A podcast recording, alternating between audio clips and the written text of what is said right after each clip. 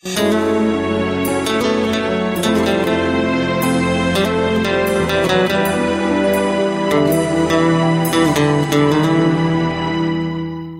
что вы не сможете делать на небесах. Марк Кэхилл. Глава шестая. Если они живы, то им необходим Иисус. Приводить души ко Христу — это величайшее счастье на свете. И с каждой душой, приходящей к Иисусу Христу, кажется, что на землю сходят небеса. Чарльз Сперджин. Бывший член группы «Битлз» Джордж Харрисон сказал в одном из своих интервью, «Нет ничего более важного, чем узнать, что будет после смерти. Что же с нами происходит после того, как мы умираем?» Журналист, бравший у него интервью, сообщил, что именно вера Харрисона помогла ему победить в его битве с раковой опухолью. Одной из его самых популярных сольных песен была «Мой любимый Господь». Только вот вся проблема состояла в том, что Харрисон не был христианином, он поклонялся индуистскому богу Кришне. Несмотря на то, что его вера, может быть, и помогла ему победить его болезнь, она не поможет ему в судный день. Как верующие мы знаем, что произойдет с нами после смерти. Во втором послании к Коринфянам 5.8 говорится «То мы благодушествуем и желаем лучше выйти из тела и водвориться у Господа». Конечно же, единственный истинный Господь — это Иисус Христос. Как мы можем, беседуя с людьми, заставить их задуматься о том, что же произойдет после смерти? По моему твердому убеждению, еще перед тем, как человек сможет принять Христа, ему необходимо задуматься о своем вечном предназначении. Итак, давайте посмотрим на то, как мы можем помочь людям задуматься, а затем и продолжить размышлять над вопросами, связанными с вечной жизнью. Пример с надгробной плитой. Чтобы побудить людей задуматься о вечной жизни, можно просто попросить их назвать три основные надписи на надгробной плите. Ответ будет таковым. Имя умершего человека, дата его рождения и дата смерти. Затем вы можете сказать «Я могу вам дать полную гарантию, что вы будете мертвы намного дольше, чем вы будете живы». И поскольку это действительно так, вам необходимо искать, что же будет после того, как вы умрете, а не заниматься здесь поиском чего-то временного, потому что в вечности вы будете пребывать намного дольше, чем здесь, на земле. Великий проповедник Дуайт Муди сказал однажды, «Если мне удастся заставить кого-нибудь задуматься о вечной жизни хотя бы на пять минут, я смог бы привести этого человека к Иисусу Христу». Я убежден в том, что одна из самых больших уловок сатаны заключается в том, чтобы заставить людей сосредоточиться на учебе, работе, семье, пенсии, банковских счетах и так далее, и избегать мыслей о вечной жизни. Мы должны помочь людям начать задумываться над тем, что же произойдет с ними после смерти. Через 150 лет. Спросите у кого-нибудь, Будет ли иметь значение через 150 лет то, что вы заработали миллион долларов, ездили на Мерседесе-кабриолете и победили в финальном матче престижного баскетбольного студенческого турнира? Нет. В тот момент лишь одно будет иметь значение. Знаете ли вы вашего Творца? Потому что вы навсегда будете пребывать в одном из двух мест, и это будет длиться вечно. Очень важно заставить людей понять, что именно вечное, а не временное, имеет первостепенное значение. А потом что? Однажды я разговаривал с 17-летним парнем, работавшим в торговом центре. Мы беседовали о жизни, и я спросил его, что он собирается делать после окончания средней школы. Он сказал, «Я наводил справки относительно нескольких высших учебных заведений и, вероятнее всего, буду поступать в одно из них». А потом что? Ну, после окончания вуза я, по всей вероятности, начну работать. А потом что? Ну, скорее всего, я женюсь, и у меня будут дети. А потом что? Ну, думаю, затем я уйду на пенсию. Ну, а потом что? Полагаю, что я умру. А потом что? Слушай, это хороший вопрос, сказал он. И в самом деле, это хороший вопрос, на который каждый человек должен будет однажды дать ответ. Тот парень не смог ответить на этот вопрос в тот самый момент. Но к концу нашего разговора он узнал ответ. Используя этот подход, а потом что? Можно очень просто заговорить с кем-нибудь о вечной жизни. Вечность длится невероятно долго. Убедитесь в том, что вы будете проводить ее на небесах. Однажды во время путешествия на самолете рядом со мной сидел мужчина, и с ним у меня состоялся короткий разговор, который, на мой взгляд, прошел не очень хорошо. Я дал ему брошюру, которую он, прочитав, вернул обратно. Будучи атеистом, он не хотел иметь со мной никакого дела. Позже, когда мы выходили из самолета, я попытался сказать ему пару слов ободрения, а затем добавил, «Помните, что вечность длится невероятно долго. Убедитесь в том, что вы будете проводить ее на небесах». Потому как он посмотрел на меня, было видно, что эта мысль произвела на него глубокое впечатление. Никогда ранее не помышлял он об этом. Теперь он задумался над тем, как же длинна вечность. Однажды, разговаривая со студентом университета штата Джорджия, я поинтересовался, какова была цель его учебы в этом вузе. Он ответил, это то, чем люди занимаются после окончания средней школы. Я спросил, нет, ну а для чего ты здесь учишься? Чтобы получить образование. Я продолжал, нет, а для чего ты здесь на самом деле? Чтобы я смог сделать что-то с моей жизнью, ответил он. Совершенно верно, сказал я.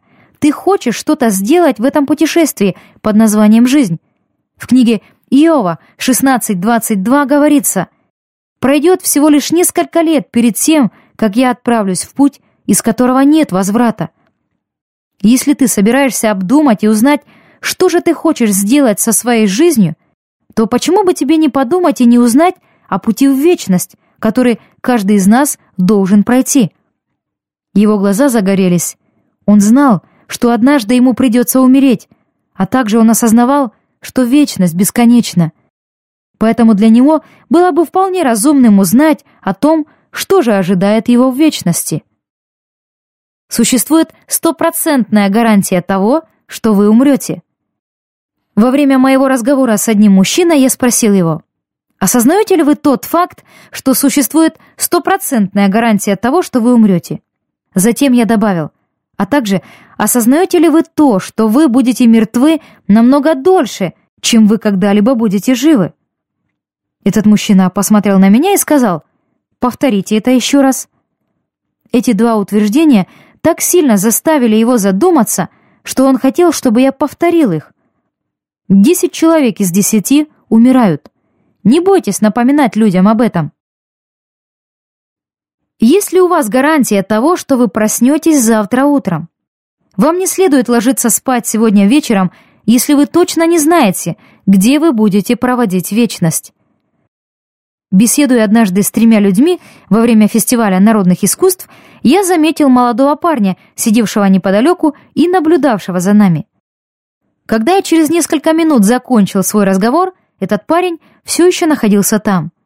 Я подошел к нему и спросил, не могу ли я чем-то ему помочь. Он сказал, «Вы не помните меня? Три месяца назад вы разговаривали со мной и несколькими моими друзьями в парке Пидмонт. Во время того фестиваля у меня состоялся разговор с группой подростков, и, на мой взгляд, он прошел не очень хорошо. Теперь же, три месяца спустя, этот 17-летний парень узнал меня и выразил желание поговорить. Я спросил его о нашем прошлом разговоре, и он пересказал мне его почти слово в слово, именно так, как я обычно благовествую. Затем я спросил, что из того разговора запомнилось тебе больше всего? Он ответил, самые последние слова, которые вы произнесли.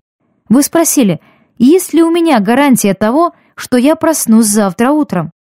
Я думаю об этом каждый раз, когда просыпаюсь. Его первой мыслью с утра было, где бы я оказался, если бы сегодня не проснулся.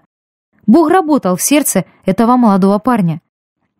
Пару дней спустя, когда я молился и размышлял над тем, как через три месяца этот молодой парень все еще помнил наш разговор, Бог тихо и мягко проговорил к моему сердцу. Он сказал, «Я обязательно что-то сделаю с семенем, которое ты насадил». Наш Бог так верен. Он берет небольшие семена, которые мы сеем, и взращивает их. Продолжайте насаждать эти семена. Первое послание к Коринфянам, 3 глава, 7 стих.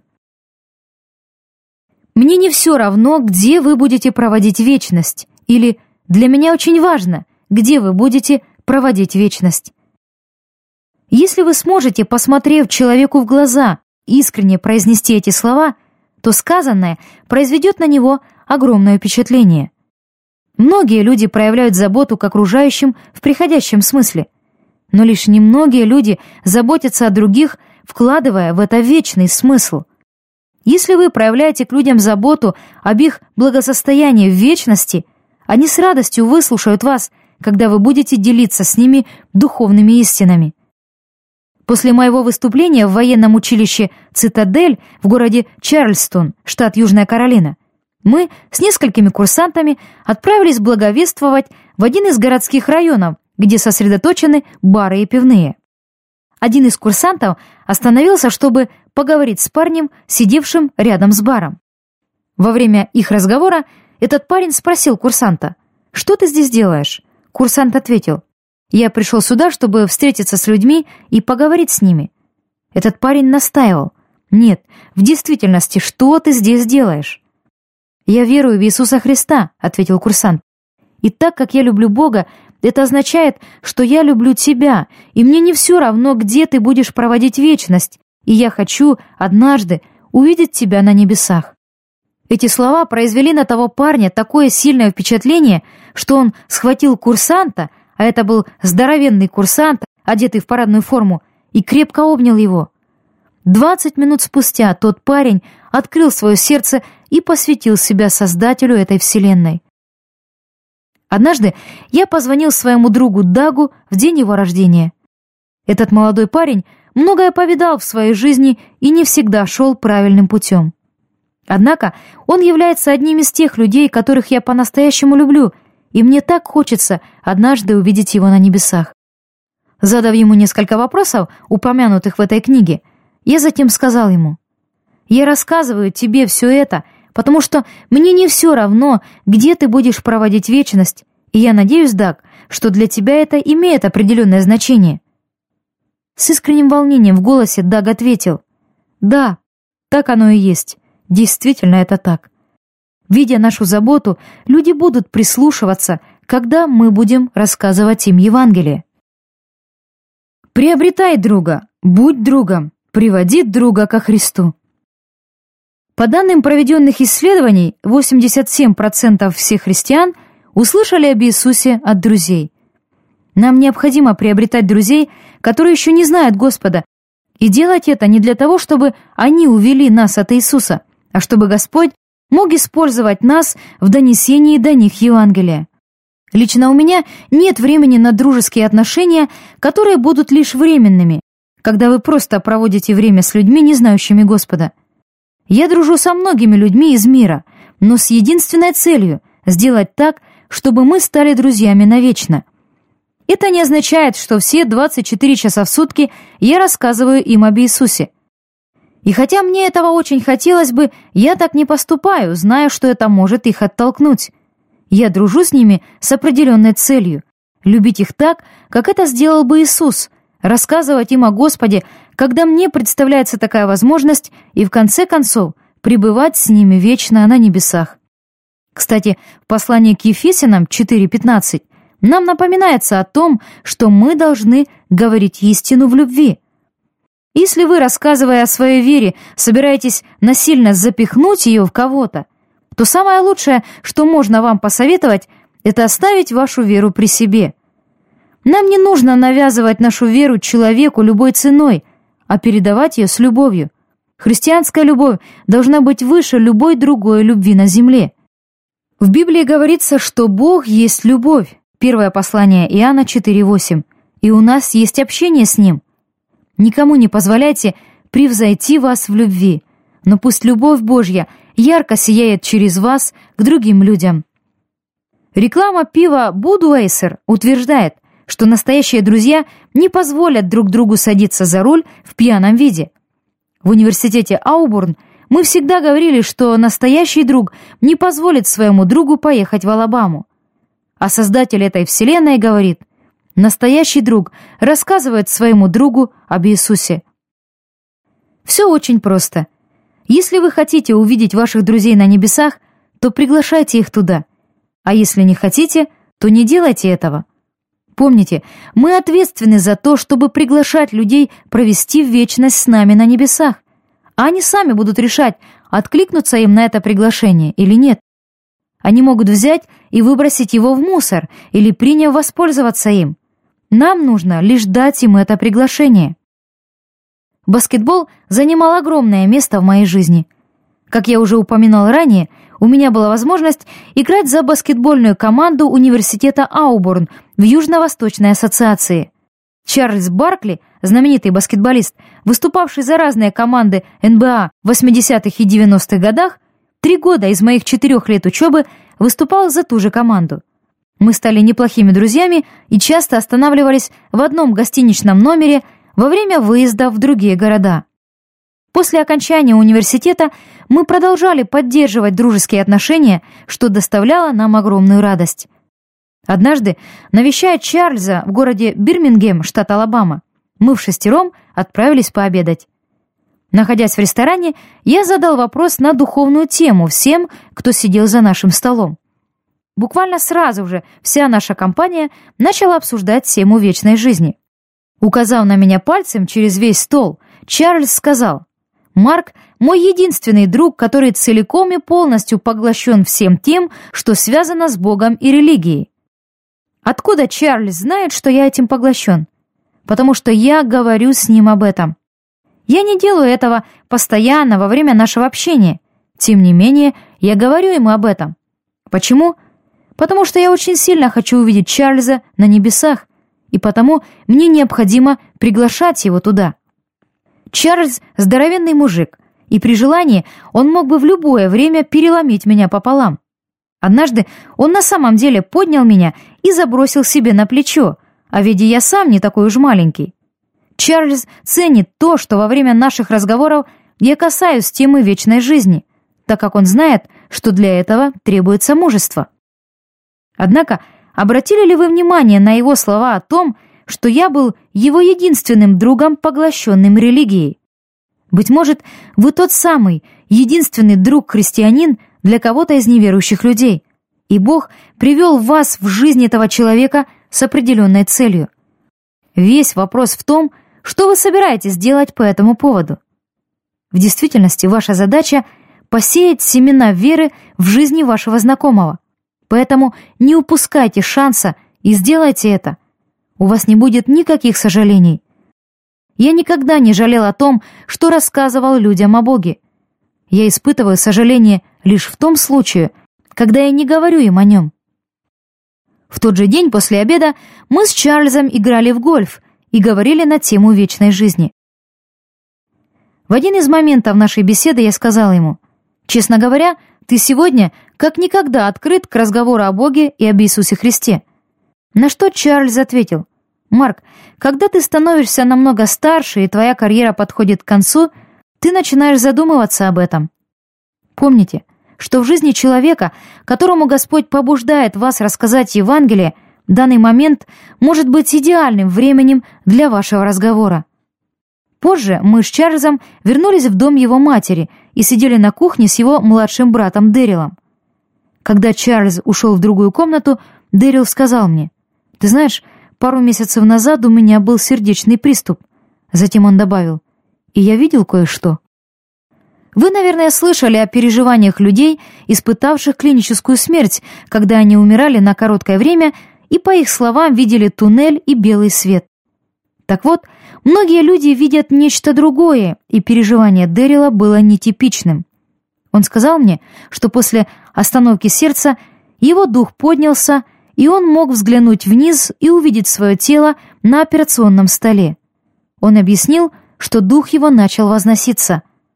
Неожиданно он увидел горящие деревья, тлеющую землю вокруг них и огненное озеро, находившееся прямо перед ним.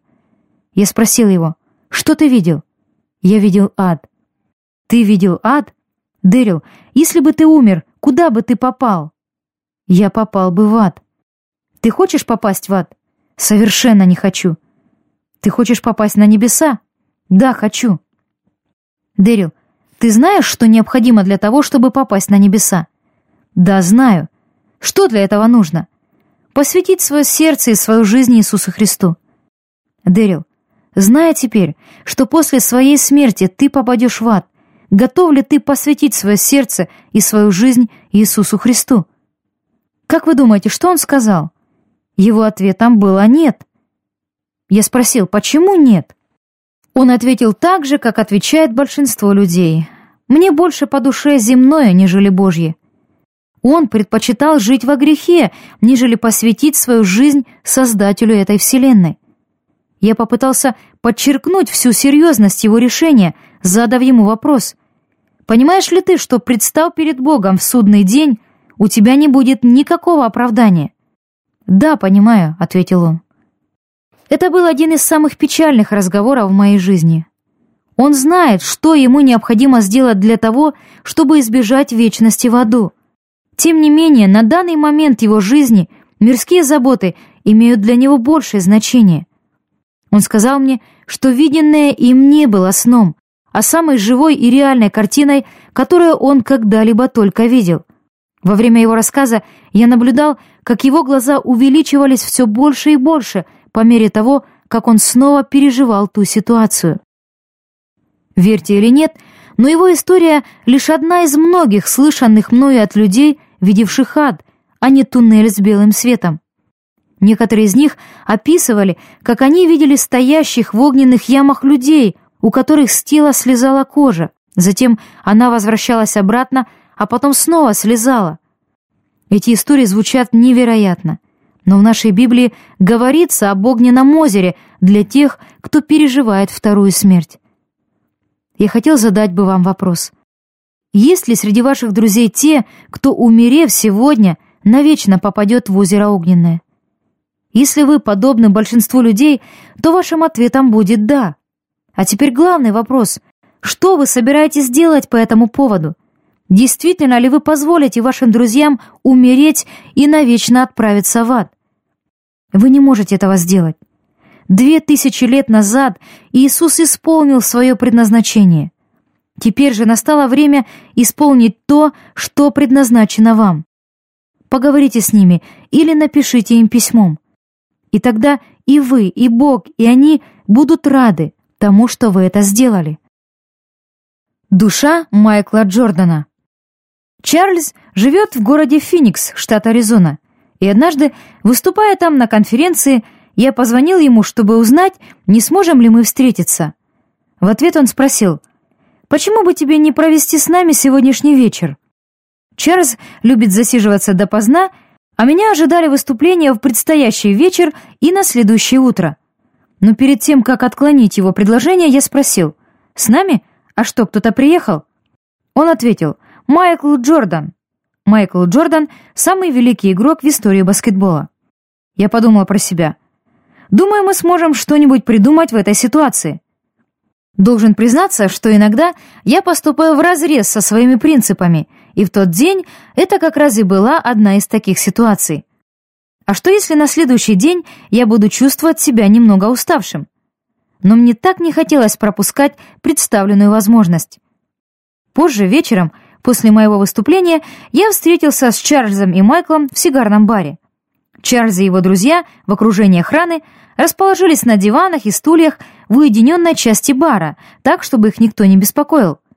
Находясь в этой компании, я почувствовал, как Господь побуждает меня рассказать об Иисусе парню, сидевшему со мной рядом. Так как он не был одной из знаменитостей, я подумал про себя. Я не хочу разговаривать с ним. Я хочу поговорить с ним, Майклом Джорданом. Однако Бог снова побудил меня поговорить с парнем, сидевшим рядом. Во время моей молитвы, несколько дней спустя, Бог пронзил мое сердце обличением. Я не люблю, когда такое происходит, но делает Он это лишь из-за своей огромной любви к нам, пытаясь таким образом сделать нас именно таких людей, какими Он призывает нас быть. Бог проговорил к моему сердцу, «Марк, Неужели ты думаешь, что душа парня, сидевшего рядом с тобой, менее важна для меня, чем душа Майкла Джордана? О боже, я осознал, что отправился в то место, чтобы потом было о чем рассказать. Во время конференции я сказал присутствующим, что собирался в тот вечер рассказать о Боге Майклу Джордану. Это был мой третий раз, когда я мог провести время с ними Чарльзом, но мне никогда не хватало смелости поговорить с ним об Иисусе. Мы беседовали о разных вещах, но никогда не касались темы вечной жизни.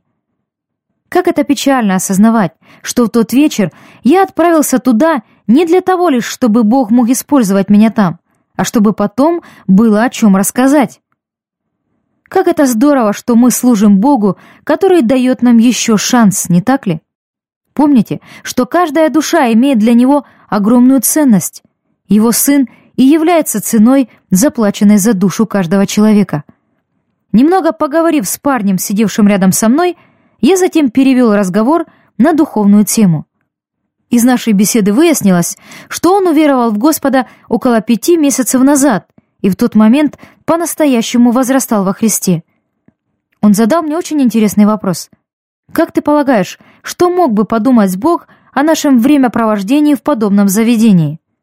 Мы находились в месте, где люди пили, курили сигары и танцевали, и обстановка там была совершенно неблагочестивая. Я ответил, что, на мой взгляд, Богу было лишь одно важно — наше намерение, с которым мы сюда пришли. Я сказал, ты впустую потратил хороший вечер, если пришел сюда лишь для того, чтобы провести время с этими знаменитостями. Я нахожусь здесь с определенной целью — поговорить в этом баре с кем-нибудь об Иисусе. А для чего еще у сатаны есть бары? Они притягивают к себе неверующих людей, чтобы мы могли благовествовать им. У нас состоялся очень ободряющий разговор. Когда в час ночи в баре зажегся свет, Чарльз сообщил мне, что настало время закрытия. Он любит засиживаться допоздна, поэтому я не мог поверить, что он живет в таком месте, где клубы закрываются так рано. Но в Фениксе очень много площадок для гольфа, а Чарльз так любит эту игру. Затем подошел владелец бара и сообщил Чарльзу, что он со своими друзьями может оставаться после того, как все остальные посетители уйдут. Вот тогда-то вечеринка началась по-настоящему — Владелец принес Чарльзу упаковку его любимого пива, а Майкл Джордан направился к бару, где он стопку за стопкой пил водку. Прошу вас, поймите следующее. То, что показывают по телевизору о знаменитых людях, часто не соответствует их реальной жизни. Реклама будет говорить вам «будьте как Майкл», поэтому так важно не быть как Майкл, а во всем, что бы вы ни делали, походить на Иисуса. Майкл подошел к нам и налил большую стопку водки для Чарльза. Тот начал покачивать головой, как будто бы показывая свое нежелание пить. Я повернулся к нему, говоря взглядом, не делай этого. Но Майкл подстрекал его выпить, поэтому Чарльз так и поступил. Позже, по выражению его лица, было видно, что ему, скорее всего, не следовало выпивать ту стопку. Поразительно, как наша гордыня может помешать нам поступать правильным образом. Затем бармен налил стопку для девушки, сидевшей рядом с ним. Она выпила ее, и по выражению ее лица было видно, что ей тоже не следовало этого делать. Следующую стопку бармен протянул в мою сторону, что меня совершенно не искушало. Раньше я пил, но когда вы всецело отдаете что-то Богу, он может полностью забрать желание поступать по-старому. Поэтому, выставив свою руку вперед, я сказал, я не пью. Неожиданно Чарльз вытянул свою руку и, посмотрев на бармена, сказал, «Эй, дружище, он не пьет». Друзья, помните следующее. Некоторые из вас приняли твердое решение, что вы не будете больше пить, принимать наркотики, распутно заниматься сексом и тому подобное. Не отступайте от принятого вами решения. Потому что в момент испытания часто именно неверующие скорее заступятся за вас, нежели чем это сделают верующие. Они уважают занятую вами позицию, хотя могут об этом и не говорить. Поэтому не отступайте и твердо стойте на занятой вами позиции. Затем бармен взял стопку и выпил ее сам. Спустя несколько минут Майкл объявил, что настало время уходить. В то время как мы направлялись к машинам, Майкл был всего лишь в двух шагах впереди меня. Я молился и просил Бога повернуть этого парня, чтобы у меня была возможность поговорить с ним. Ведь именно с этой целью я и пришел в тот бар тем вечером. Я подумал про себя. Бог, что я должен сделать? Шлепнуть по его лысой большой голове и сказать ему «ну повернись же»? И вдруг, уже находясь около своей машины, он неожиданно повернулся. Я решил подойти к нему. Как вы думаете, нервничал ли я в тот момент? Конечно же, нервничал. Помните, что во время благовестия мы иногда испытываем волнение, но это не должно останавливать нас. Мы знаем единственно правильный путь, ведущий к вечной жизни, и просто не можем утаивать его от других людей, а должны говорить им об Иисусе. Пока я приближался к Майклу, к нам подошел Чарльз и сказал, «Майкл, не забудь, что это мой друг, с которым я учился в университете». В тот момент я слишком сильно нервничал и не мог понять действия Чарльза. Но размышляя об этом позже, я думаю, Чарльз знал о моем намерении поговорить с Майклом о вечной жизни и на жаргоне, принятому у парней, говорил тому же не относиться ко мне с пренебрежением, так как я был его другом. Протягивая свою руку Майклу для рукопожатия, я осознал, что мы были совершенно одинакового роста и телосложения. И все, о чем я подумал в тот момент, было. Мы совершенно одинакового роста и телосложения, однако ты прыгаешь намного выше, чем я. Затем я подумал, забудь об этом, ты должен начать говорить о Господе. Поэтому я сказал, Майкл, я здесь выступаю на конференции, и мне хотелось бы задать тебе вопрос. Он ответил, хорошо. Я спросил, Майкл, когда ты умрешь, что, по-твоему, будет после этого? Как ты думаешь, что будет после того, как ты уйдешь из этой жизни? Его взгляд стал очень серьезным, и он в раздумье начал покачивать головой. Молчание затянулось на 10 секунд, а это достаточно длинная пауза для разговора. Я называю это «вечность с плюсом». Пока люди размышляют, ничего им не говорите, пусть Господь поработает в их сердцах. Наконец Майкл ответил, «Я думаю, что после смерти я увижу жемчужные ворота». Зная, что у меня слишком мало времени, я спросил, «Майкл, ты когда-нибудь посвящал свое сердце и свою жизнь Иисусу Христу?» Конечно, лучше было бы сказать что-нибудь другое, но именно такие слова иногда приходят на ум. И быстрее, чем собственный прыжок на баскетбольной площадке, он ответил «Да, посвящал». И еще быстрее он добавил «Разговаривал ли ты об этом с Чарльзом?» Я сказал, «Да, мы говорили об этом несколько месяцев назад». Майкл лишь покачал головой и начал уходить. Я быстро вручил ему брошюру, и на этом все закончилось. Так как Чарльз использовал стоянку для особо важных гостей, а я припарковался на дешевом месте, он хотел подвести меня до моей машины. Забравшись на заднее сиденье, я обнаружил, что с одной стороны от меня сидел Куин Бакнер — который в прошлом играл за баскетбольную команду Университета штата Индиана и ранее работал старшим тренером профессиональной команды НБА Dallas Mavericks. С другой стороны, от меня находился Алекс Родригес, один из самых высокооплачиваемых игроков в истории американского бейсбола, который ранее играл за команду Seattle Mariners, а теперь выступал за Техас Рангерс. Даже несмотря на то, что наш разговор сложился не так, как мне этого хотелось, я только что говорил о вечной жизни с Майклом Джорданом и от радости находился сейчас на седьмом небе, а также и на восьмом, и на девятом одновременно. Я спросил Алекса, можно я задам тебе вопрос? Как вы, наверное, уже догадались, за этим последовал разговор с Алексом и Куинном о вечной жизни. Когда мы добрались до моей машины, я вручил каждому из них по брошюре и выпрыгнул наружу. Чарльз проводил меня до автостоянки и пригласил поужинать вместе на следующий вечер перед моим отъездом на конференцию в город Тусон. Кого же я встретил в гостях у Чарльза на следующий день? Конечно же, Майкла Джордана. Когда я вошел в комнату, где он находился, Майкл мельком взглянул на меня, а затем отвел глаза, как будто он вообще не хотел признавать мое присутствие. Кстати, это нормальное явление? Да, нормальное. Майкл знал обо мне лишь одно.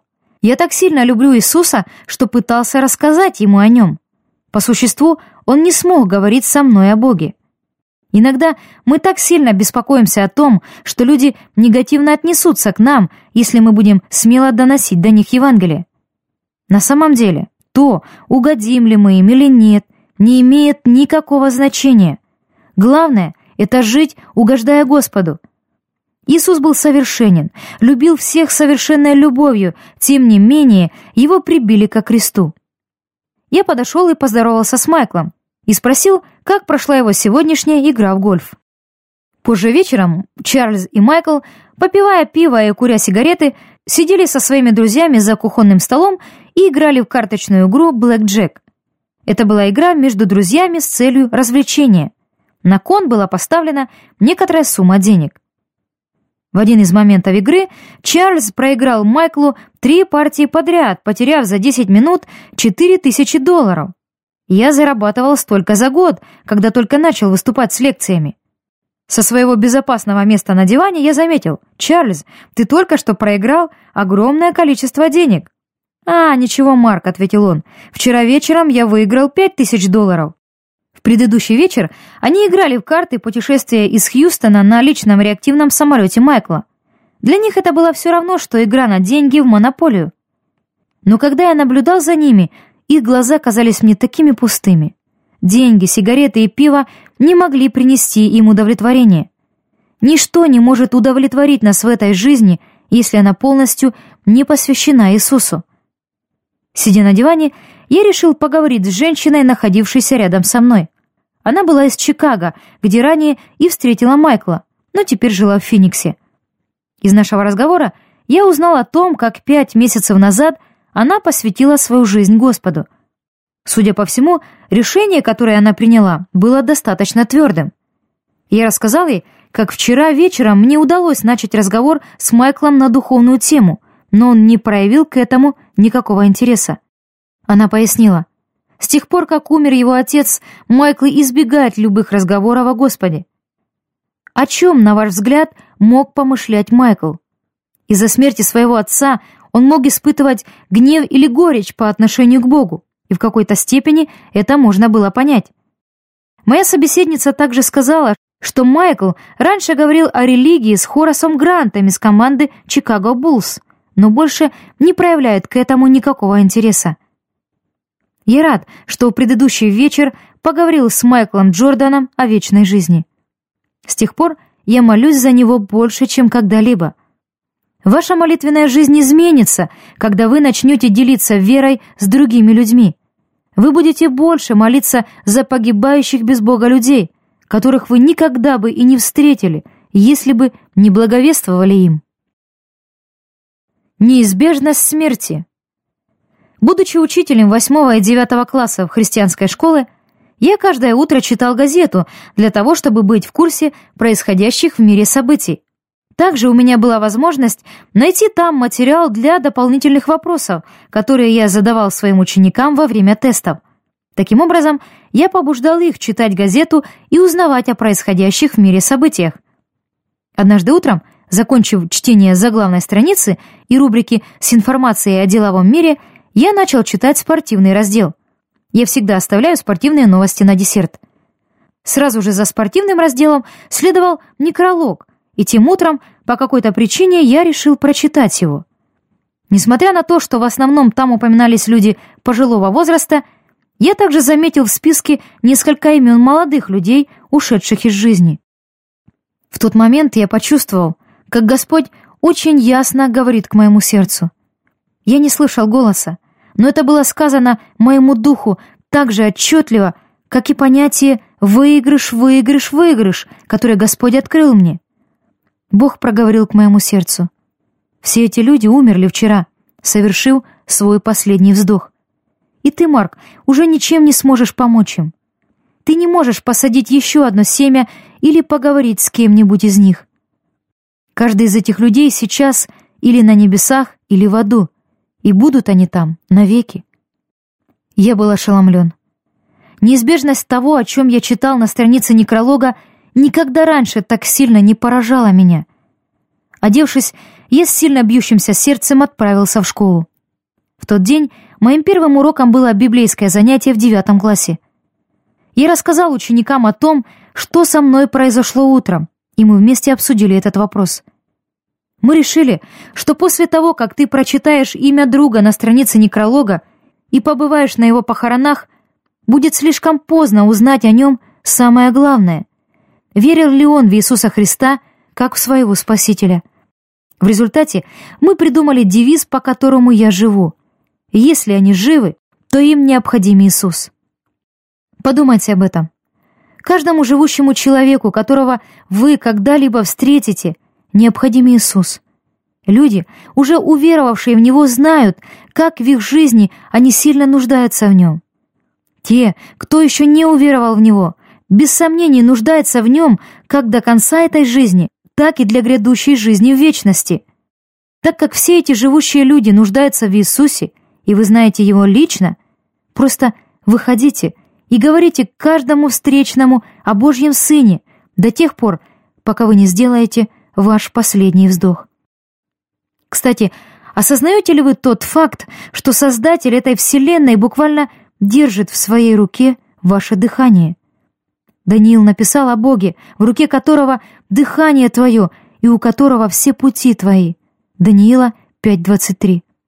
Почему бы вам не поблагодарить Бога за то, что Он дал вам сегодня дыхание жизни? А затем, до тех пор, пока Он не вернется, используйте жизнь, которую Он вам дал, для распространения Его Царства на земле.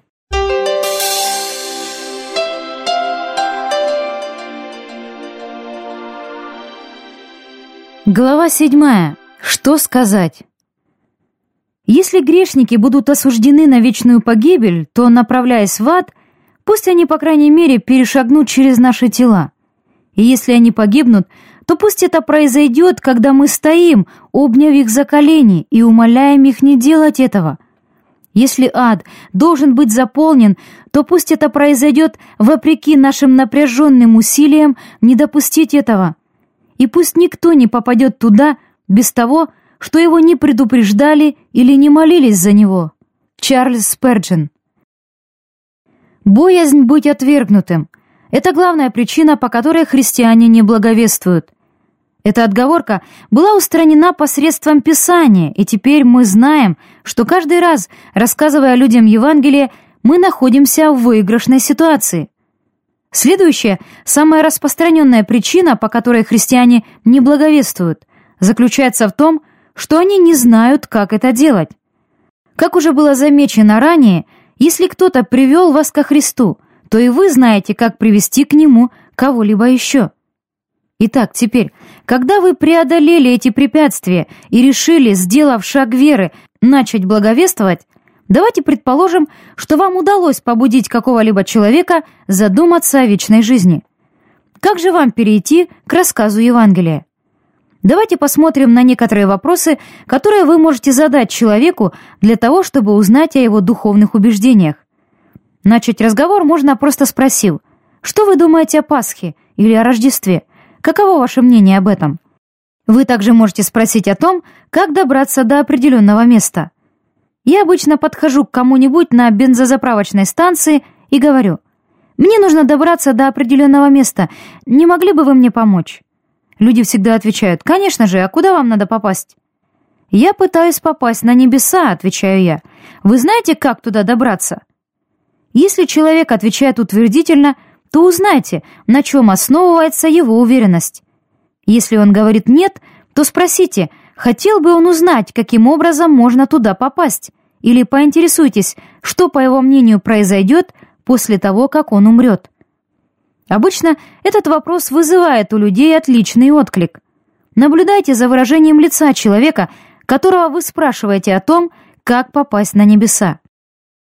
Еще один хороший способ перевести разговор на духовную тему – это просто спросить человека «Можно я задам вам трудный вопрос?»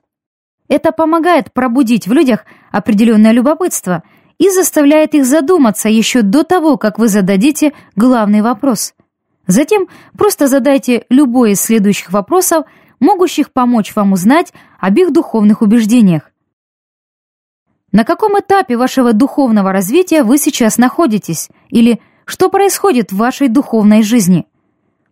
Каждый человек проходит определенный путь в своем духовном развитии. Но вопрос заключается в следующем. Каков же конечный пункт этого пути? Широко известный атеист Карл Саган во время своей жизни прошел по определенному пути своего духовного развития.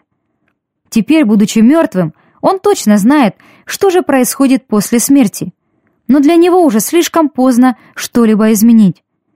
Нам необходимо помочь людям обрести уверенность в том, что ожидает их после смерти, еще до того, как они закончат свой путь на Земле. Однажды в самолете, направлявшемся из Лос-Анджелеса в Атланту, рядом со мной сел лысоватый мужчина крупного телосложения, и я не сказал ему ни слова.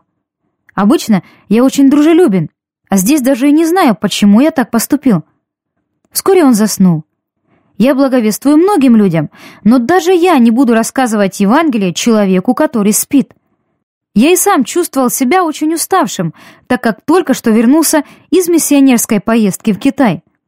Поэтому, чтобы не заснуть, я решил немного походить по салону. Я знал, что должен поговорить с мужчиной, сидевшим рядом со мной, поэтому я помолился. «Господь, если ты хочешь, чтобы я поговорил с этим человеком, ты должен разбудить его». Не прошло и пяти минут после того, как я возвратился на свое место, как он проснулся и был таким бодрым, как будто только что выпил две чашки кофе. Из нашего разговора я узнал, что он был очень интересным человеком и работал оператором на NTV. Должно быть, он был очень хорошим специалистом своего дела, так как принимал участие в съемках некоторых важных событий. Кстати, при каждой возможности старайтесь сказать неверующему человеку несколько слов ободрения. В Библии говорится, что христиане нуждаются в поддержке и ободрении. Первое послание Фессалоникийцам 5.11. И если мы нуждаемся в этом, то и неверующие люди также испытывают в этом нужду. Я сказал ему несколько ободрительных слов, а потом спросил, «Можно я задам вам интересный вопрос? Что происходит в вашей духовной жизни?» Он ответил, «Вообще-то ничего особенного». Я подумал про себя, «Ну скажи же еще о себе что-нибудь». Затем я спросил, «Каждый из нас идет по какому-то определенному пути духовного развития, не так ли?» На что он сказал, «Ну, когда я навещаю свою маму в Нью-Йорке, она каждое воскресенье берет меня с собой в церковь». Прямое попадание в точку. Для меня это было отличной возможностью перевести разговор на духовную тему — и до конца полета мы говорили о Господе. Теперь вы можете понять, почему так хорош этот вопрос. У него есть одно преимущество. В нем не упоминается Иисус. Это очень могущественное имя, и вы можете отпугнуть людей, если слишком рано упомянете его в разговоре. Очень важно, беседуя с человеком, сначала построить доверительные дружеские отношения.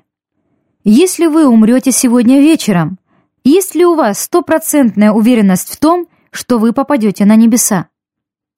Я слышала об одном австралийце, который подходил к кому-нибудь и говорил, «Извините, если вы умрете сегодня вечером, есть ли у вас стопроцентная уверенность в том, что вы попадете на небеса?» А затем он вручал человеку брошюру с рассказом Евангелия. Это было все, что он говорил. Он пытался проделать так с десятью людьми каждый день, на протяжении сорока лет. Вот это верность! По прошествии этих сорока лет он не слышал ни о каких плодах своего служения.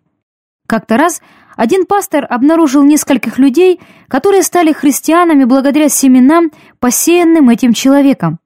Затем он провел исследование и обнаружил, что число этих христиан достигало десятков тысяч. Вот какова сила этого вопроса. Он касается главного – и заставляет людей задуматься. Есть ли вероятность того, что люди, с которыми вы беседуете, могут умереть сегодня? Ответ – да, есть. Тогда возникает вопрос, где они окажутся, если на самом деле умрут сегодня? Однажды я беседовал у себя в офисе с одним из моих учеников. Мне хотелось уделять ему больше своего времени, поэтому я спросил, не хотел бы он поужинать вместе со мной на следующей неделе. Он ответил, «Мистер Кэхилл, это было бы очень здорово». Я совершенно и не подозревал, что шесть часов спустя он приставит заряженный пистолет к своему виску и нажмет на курок. У меня оставалось с этим учеником всего лишь шесть часов, а не целая неделя. Некоторые люди рассказывали мне о том, как Бог сильно побуждал их рассказать Евангелие кому-либо, но они этого не делали. И в этот же день тот человек уходил из жизни. В тот самый день я не испытывал побуждения рассказывать Евангелие этому ученику, Ранее мы говорили с ним о том, как он может довериться Иисусу. Тем не менее, у меня были определенные сомнения. А что, если я не исполнил в тот день Божий план, так как у меня был свой собственный? Продолжайте прислушиваться к тихому голосу Господа, так, чтобы в судный день у вас не было никаких сожалений. Отличный способ для начала разговора с незнакомым человеком – это подойти к нему с опросом. Для некоторых слово «опрос» подразумевает под собой что-то негативное, поэтому я часто называю это проектом. Вы можете придумать ваши собственные вопросы, и пусть ваша молодежная группа или группа изучения Библии поговорит с определенным количеством людей в течение недели. Использование большого опросного листа может отпугнуть людей, с которыми я пытаюсь поговорить. Поэтому вместо этого я держу в руках небольшой блокнот. Его также можно использовать для записи таких сведений, как название книги, которую я рекомендую им прочитать. Некоторые верующие, использующие этот подход, носят с собой небольшие карточки из картона или простые блокноты со спиралью. Этот вопрос хорош для использования в вопросе, так как люди отвечают на него. Как-то раз в торговом центре я подошел к одному мужчине и сказал, «Не могли бы вы мне помочь? Я тут работаю над одним проектом». В ответ он не сказал ни слова. Я продолжил, «Я задаю людям вопрос. Если вы умрете сегодня вечером, есть ли у вас стопроцентная уверенность в том, что вы попадете на небеса?» Он повернулся ко мне и сказал, «Этот вопрос обращен не по адресу. Мне не хотелось, чтобы разговор складывался именно таким образом, поэтому я спросил, почему? Потому что я атеист. Когда ты умираешь, то умираешь, и на этом все заканчивается. 45 минут спустя мы все еще продолжали разговаривать. Говорить о Боге с атеистами легко, так как им нечем защитить свою позицию, и они не могут доказать, что Бога не существует. Этот мужчина рассказал мне о том, как несколькими годами ранее его самый близкий друг посвятил свою жизнь Иисусу, а затем через две недели погиб в автокатастрофе. У нас состоялся удивительный разговор. Затем он спросил меня, «Вы проводите этот опрос лишь для того, чтобы поговорить с людьми об Иисусе?» «Я использую полученную информацию для своих выступлений», — сказал я. «Но в основном да, он предназначен именно для этого». Он сказал, «Это замечательная идея». Многие неверующие люди говорили, что сама идея использования опроса является отличной мыслью. Кстати, могут ли христиане иметь стопроцентную уверенность в том, что они попадут на небеса, если умрут сегодня? Меня поражает количество людей, которые даже и не представляют себе, что такую уверенность можно иметь. Еще больше поражает то, как много погибающих без Бога людей говорят, что если они умрут сегодня, то наверняка попадут в ад. Если они могут знать это, то почему мы не можем знать, попадем ли мы на небеса после смерти? Вот что говорится в Библии. «Истина, истина, говорю вам, верующий в Меня имеет жизнь вечную». Евангелие Иоанна 6,47. «Имеющий Сына Божия имеет жизнь вечную. Не имеющий Сына Божия не имеет жизни. Сие написал я вам, верующим во имя Сына Божия, дабы вы знали, что вы, веруя в Сына Божия, имеете жизнь вечную». Первое послание Иоанна, 5 глава, 12-13 стихи. «Если устами твоими будешь исповедовать Иисуса Господом и сердцем твоим веровать, что Бог воскресил Его из мертвых, то спасешься». Послание к римлянам 10.9. Это не значит, что вы, может быть, спасетесь, а то, что вы спасетесь наверняка. Всякий, кто призовет имя Господне, спасется.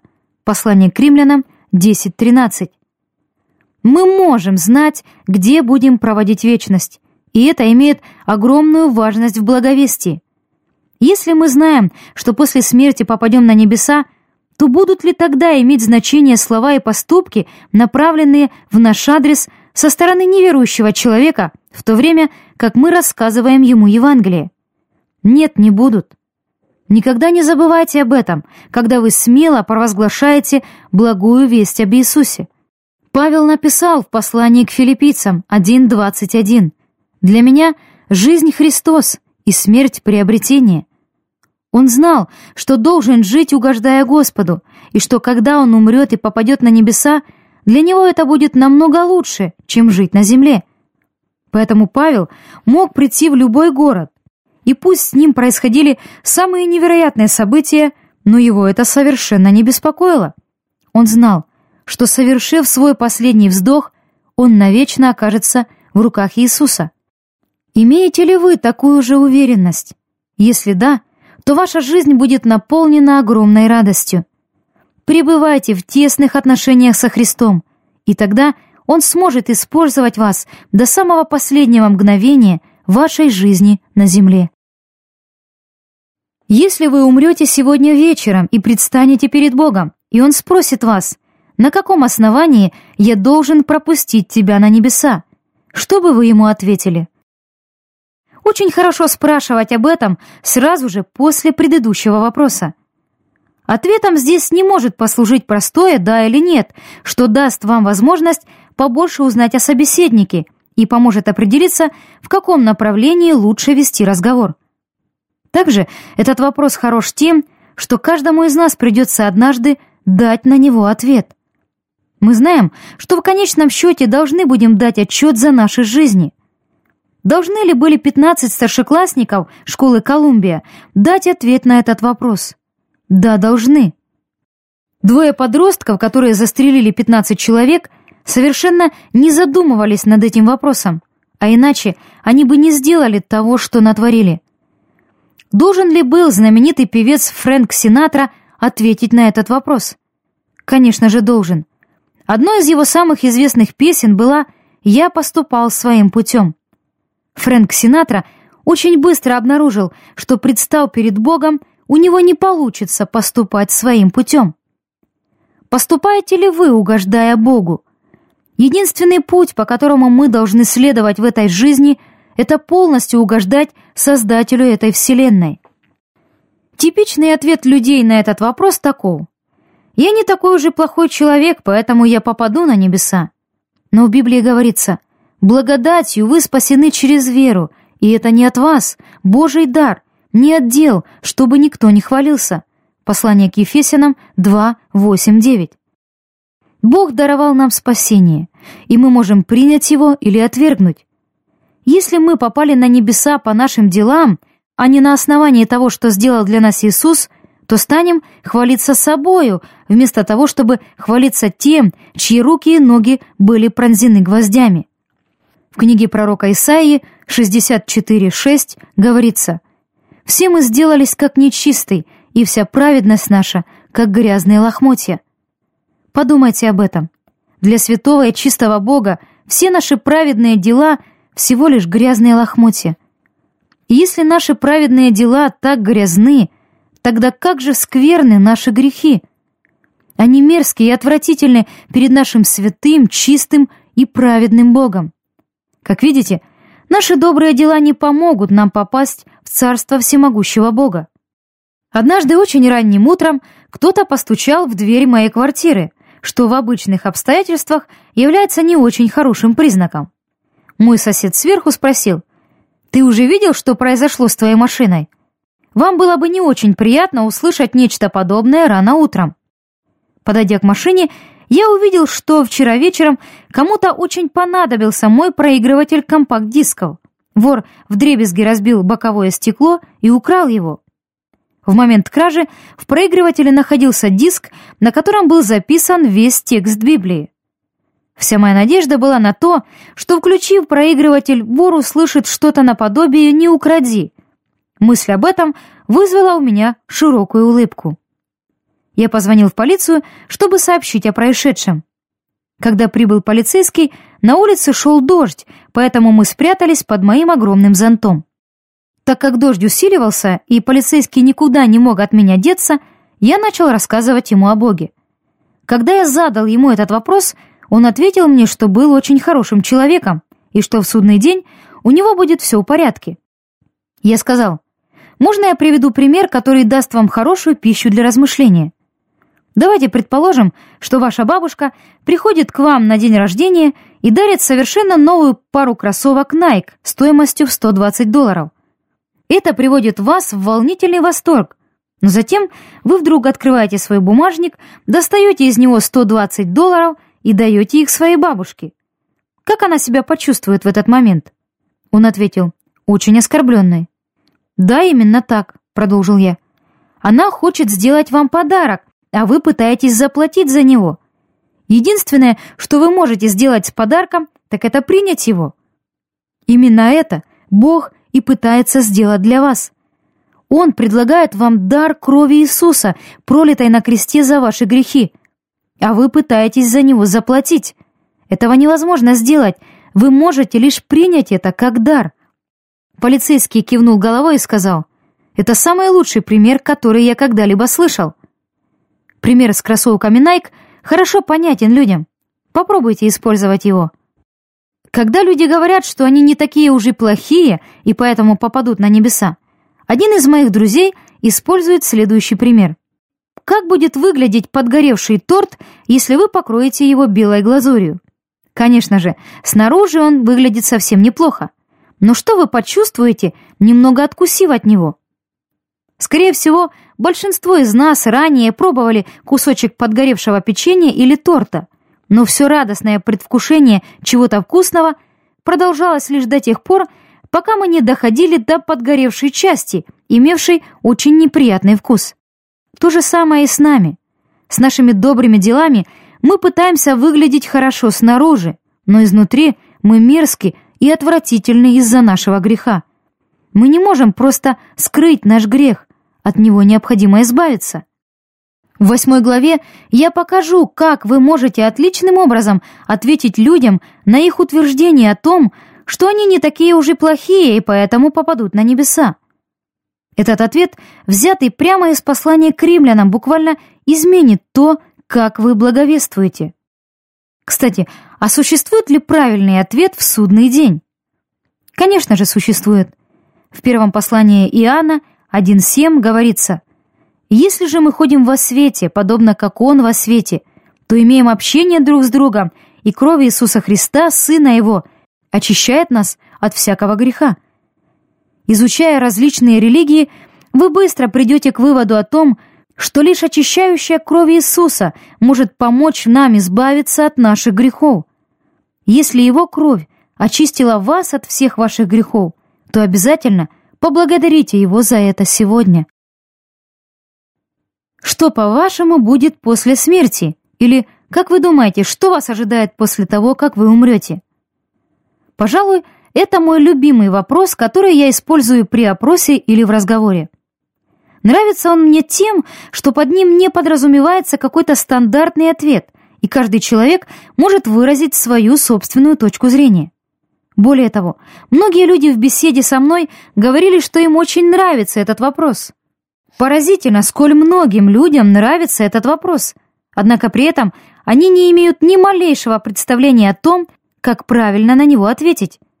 Но именно здесь мы можем помочь им узнать правильный ответ. Задавая этот вопрос, вы услышите всевозможные ответы. Небеса и ад, небеса и никакого ада, ничего, переселение душ, не уверен, там есть источник энергии, белый свет и тому подобное. В последнее время некоторые студенты университетов отвечали, что увидят там инопланетян. Не знаю, чему их учат в этих вузах, но звучит это не очень обнадеживающе. Чтобы побольше узнать о том, во что верят люди – Поговорите с ними немного об их духовных убеждениях. Пусть Бог покажет вам, в какой момент лучше заговорить с ними об Иисусе и о неприходящих библейских истинах. Как-то раз в университете Эмори в Атланте я использовал подход опроса, чтобы завязать разговор с одной студенткой, а затем задал ей этот вопрос. Она сказала мне, что верит в переселение душ. Тогда я спросил, Откуда ты черпаешь свои знания о переселении душ? Это послужило началу 30-минутного разговора о том, во что она верит. Она занималась странной формой буддизма и даже ездила во Францию для того, чтобы пройти обучение у одного из буддистских наставников. После того, как я увидел возможность перевести разговор к истине Евангелия, мы еще 30 минут проговорили с ней о содержании Библии, об Иисусе, о грехе и тому подобное. В конце нашего разговора я подарил ей брошюру и книгу. Когда люди действительно ищут истину, я люблю дарить им такие книги, как «Бог не верит в атеистов» Рэя Комфорта, «Свидетельство за Христа» Ли Стробела, «Не просто плотник» Джоша Макдауэлла. В конце нашей беседы она сказала, «Я хотела бы выразить вам свою благодарность. Мои убеждения выглядят довольно-таки странно, на что указывали мне мои друзья. Однако вы вели разговор так, что я без всякого принуждения поделилась с вами своими взглядами. Поэтому мне очень хочется поблагодарить вас за это». Она и в самом деле была права. Ее убеждения выглядели довольно странно.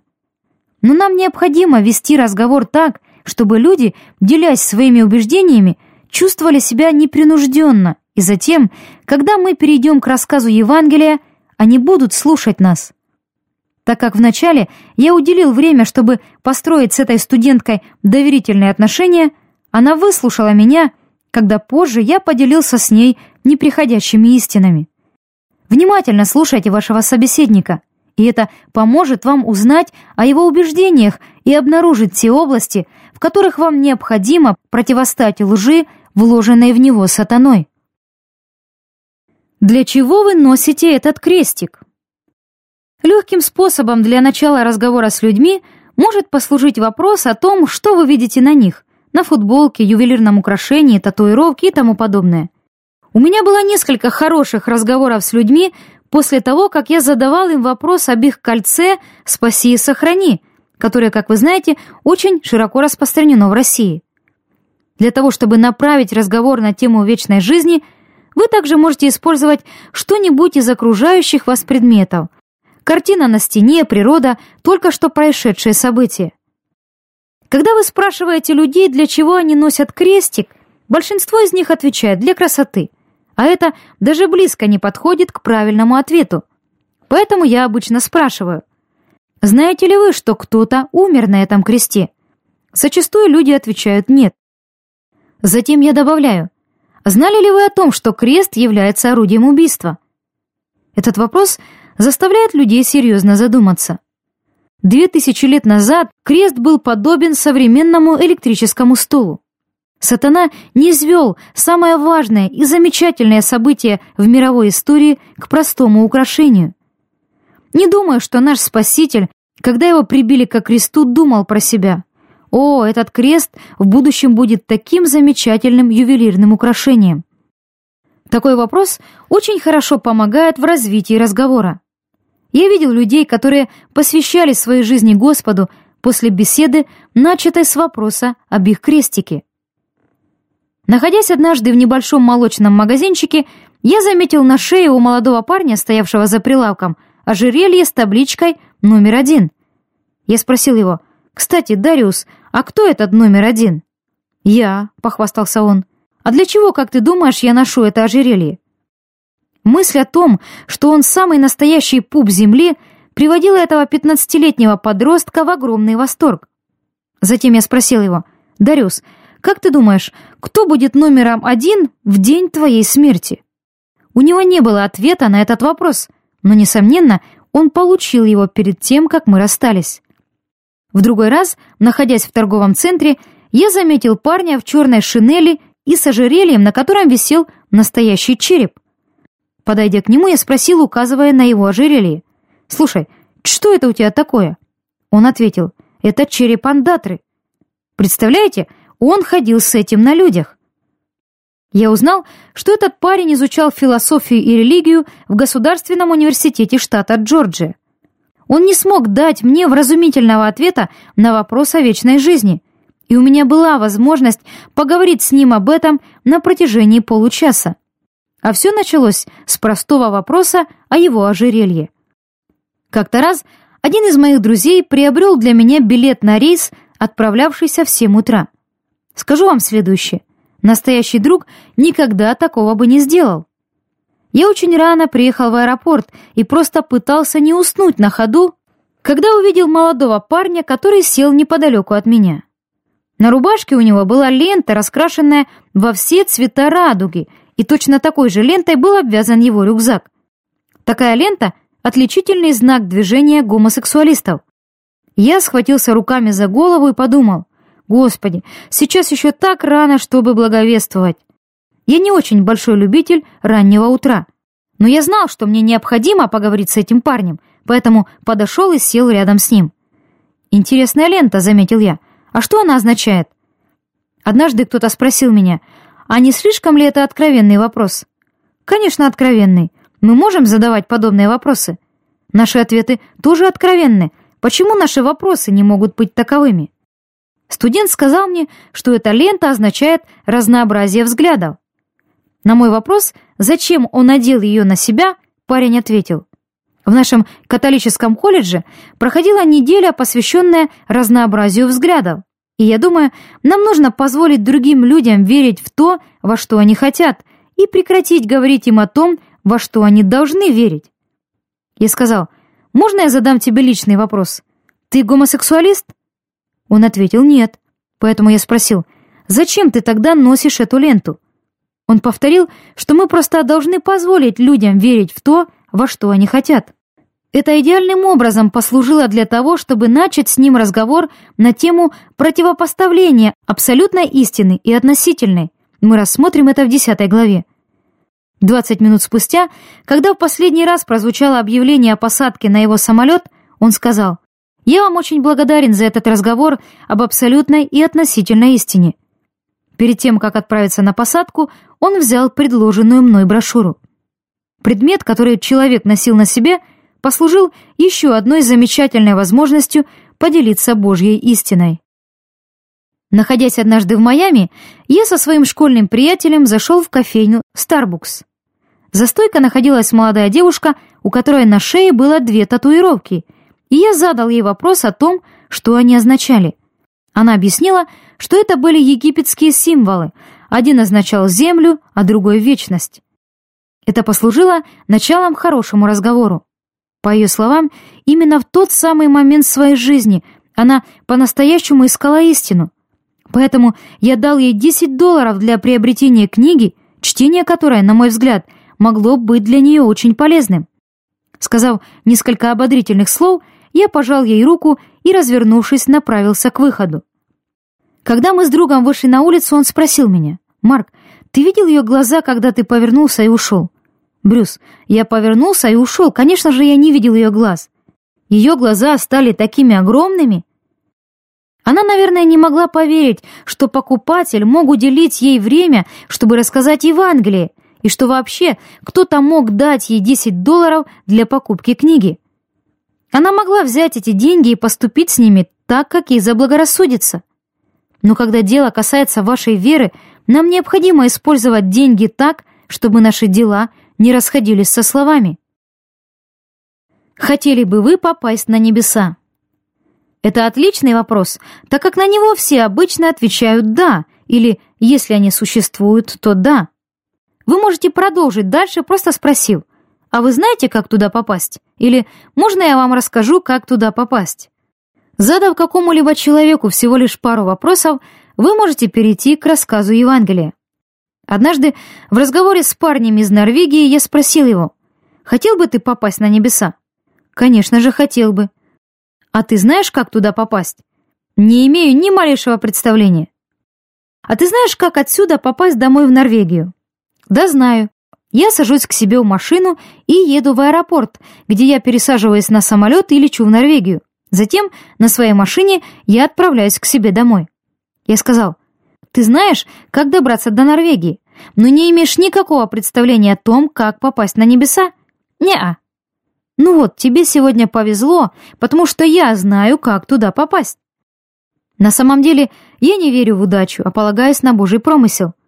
Но возможно ли такое, что сегодня как раз и есть тот самый удачный день для какого-либо человека, который собирается отправиться за покупками или пойти на работу, а Создатель этой Вселенной пошлет вас на его путь, чтобы поделиться с ним благой вестью, в которой он так сильно нуждается?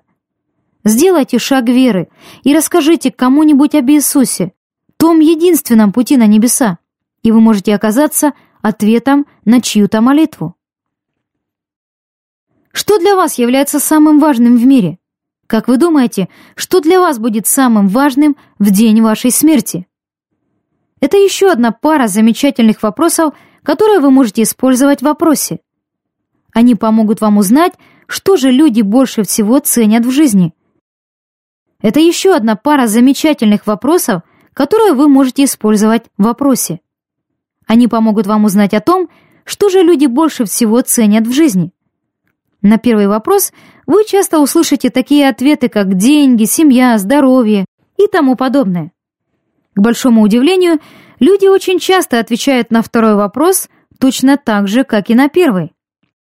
Однажды в аэропорту я сел рядом с мужчиной и спросил, может ли он помочь мне в работе над проектом. Он очень любезно согласился, и я спросил его, что для вас является самым важным в мире.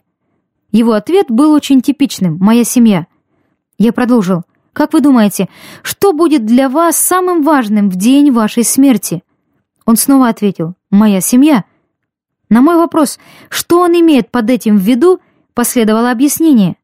Надеюсь, что когда меня не станет, я оставлю достаточное количество денег для того, чтобы позаботиться о своей семье.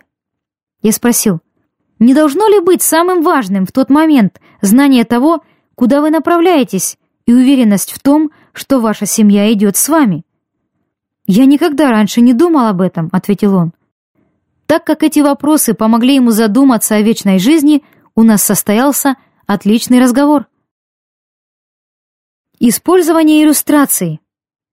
Использование иллюстраций в разговоре с неверующим человеком может лучше ему помочь понять определенные духовные истины. Поговорив с кем-либо о грехе, о покаянии и о крови Иисуса, я часто использую такую иллюстрацию. Это как если на твоих джинсах есть ярлычок с защитным кодом, и ты выходишь из магазина, не заплатив за них. Что произойдет в этом случае? Когда собеседник отвечает, что сработает сигнализация, я говорю «точно». Представь себе точно таким же образом и небеса. Когда ты пытаешься туда войти, вообрази стоящие на вратах датчики. Что единственное может заставить сигнализацию сработать при твоей попытке войти туда? Обычный ответ – мой грех. Да, правильно, твой грех заставит сигнализацию сработать. Но если ты уже был очищен кровью Иисуса от всех своих грехов, то сможешь ли ты пройти через те врата, когда покинешь землю? И мой собеседник всегда отвечает «да» и обычно с огромной улыбкой на лице. Большинство людей слышало, как в универмаге срабатывала сигнализация, и ни один человек не захочет быть преступником, из-за которого это происходит. Конечно же, ни один из нас не захочет, чтобы подобное произошло с нами, когда речь идет о вечности. Людям очень легко понять такой ясный пример. Однажды в торговом центре я рассказывал Евангелие одному подростку, и казалось, что он не очень понимал значение креста. Затем на окне магазина я заметил рекламное объявление о распродаже. Я спросил, купил бы ты что-нибудь в твоем любимом магазине, если бы сегодня там была 50% скидка на все виды одежды? «Конечно, купил бы», — ответил он. А если бы там была 99% скидка на всю одежду, то купил бы ты что-нибудь? Я бы приобрел вещи не только для себя, но и для своих друзей. Еще бы, ведь каждая вещь стоила бы около 50 центов. Я сказал, если бы ты согласился на 99% скидку на какую-то одежду, то как тогда можно не согласиться на предложенную стопроцентную скидку на все твои грехи? прошлое, настоящее и будущее, полностью омытое кровью Иисуса Христа. Было видно, что он наконец-то понял эту истину. В буквальном смысле, это самое лучшее приобретение во всей Вселенной. Объясните это людям подобным образом. Все любят хорошее приобретение. Жизнь Иисуса Христа является самым замечательным событием в истории этой Вселенной. Пусть люди узнают об этом. Следующая глава объясняет, как, используя Библию, доходчиво доносить Евангелие неверующим людям. Прочтите ее молитвенно, и пусть это изменит то, как вы благовествуете.